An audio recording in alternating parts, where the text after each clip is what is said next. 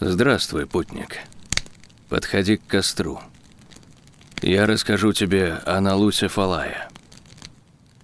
Это пугающее создание, чье имя переводится как «длинное черное существо». Он настолько длинный и плоский, что может становиться тенью. Налуса Фалая любит заколдовывать охотников. Сначала он подзывает охотника к себе, подражая звукам леса. Когда охотник видит его, то очарованный магией падает на землю. Налуса Фалая вставляет шип в охотника, заставляющий его совершать злые поступки, воровать или убивать. Охотник не будет помнить, как на него напал Налуса Фалая, пока не осознает, что творит зло.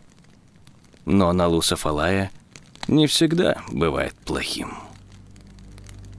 Как-то раз группа охотников отправилась на охоту.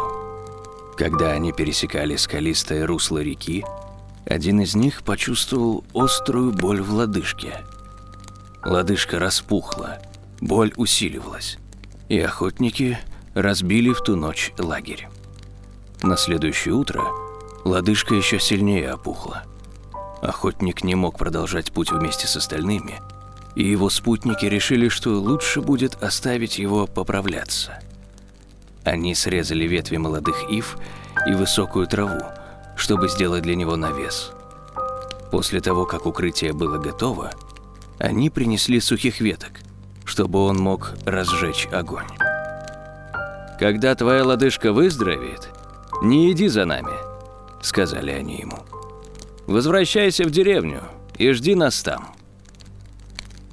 После нескольких дней в одиночестве охотник попытался встать и пойти, но лодыжка все еще болела а после сильного вихря он оказался в ловушке. Он не мог охотиться, а его запас еды почти закончился. Однажды вечером он выглянул и увидел стадо бизонов, проходящих мимо его укрытия. Дотянувшись до лука со стрелами, он выстрелил в самого толстого бизона и убил его. Охотник вылез из укрытия, подошел к мертвому бизону освежевал его и отнес мясо к своему лагерю. Разведя костер, он начал поджаривать ребра. Когда ребра были готовы, уже наступила ночь. Охотник уже было приступил к трапезе, как услышал снаружи шаги. Кто-то подходил все ближе и ближе к закрытой створке его укрытия. Кто бы это мог быть? Хоть я тут и совсем один и не могу убежать, но я смогу за себя постоять», — сказал охотник сам себе. Створка открылась.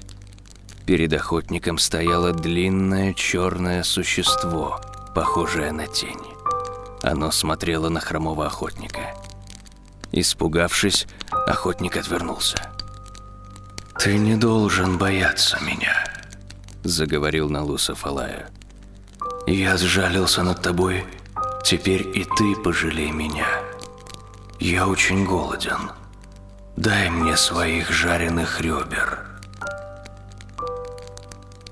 Все еще встревоженный присутствием незваного гостя, охотник положил перед Налусов Алая самый большой кусок мяса. Он очень удивился, когда увидел, как тень, оскалившись, жует и проглатывает еду. «Именно я заставил твою лодыжку опухнуть, чтобы ты не смог продолжать охоту», — сказала тень. «Если бы ты пошел со своими спутниками, ты уже был бы мертв. На них напали враги. Они убили всех твоих друзей. Я тот, кто спас твою жизнь». Налуса Фалая потянулся к лодыжке охотника и начал ее растирать. Боль и отеки сразу исчезли. Теперь ты снова можешь ходить, но вражеские войны могут быть повсюду. Если ты пойдешь со мной, я смогу отвезти тебя в твою деревню безопасным путем. На рассвете они покинули убежище. Они шли по глубокому лесу, пересекали ручьи и высокие холмы. Налуса Фалая повел охотника по крутому склону. Когда они достигли вершины, Существо исчезло. Далеко внизу охотник увидел черный дым, который поднимался от его деревни. Страшилка из сборника «Ужастики Северной Америки». Составитель Иван Буханцов.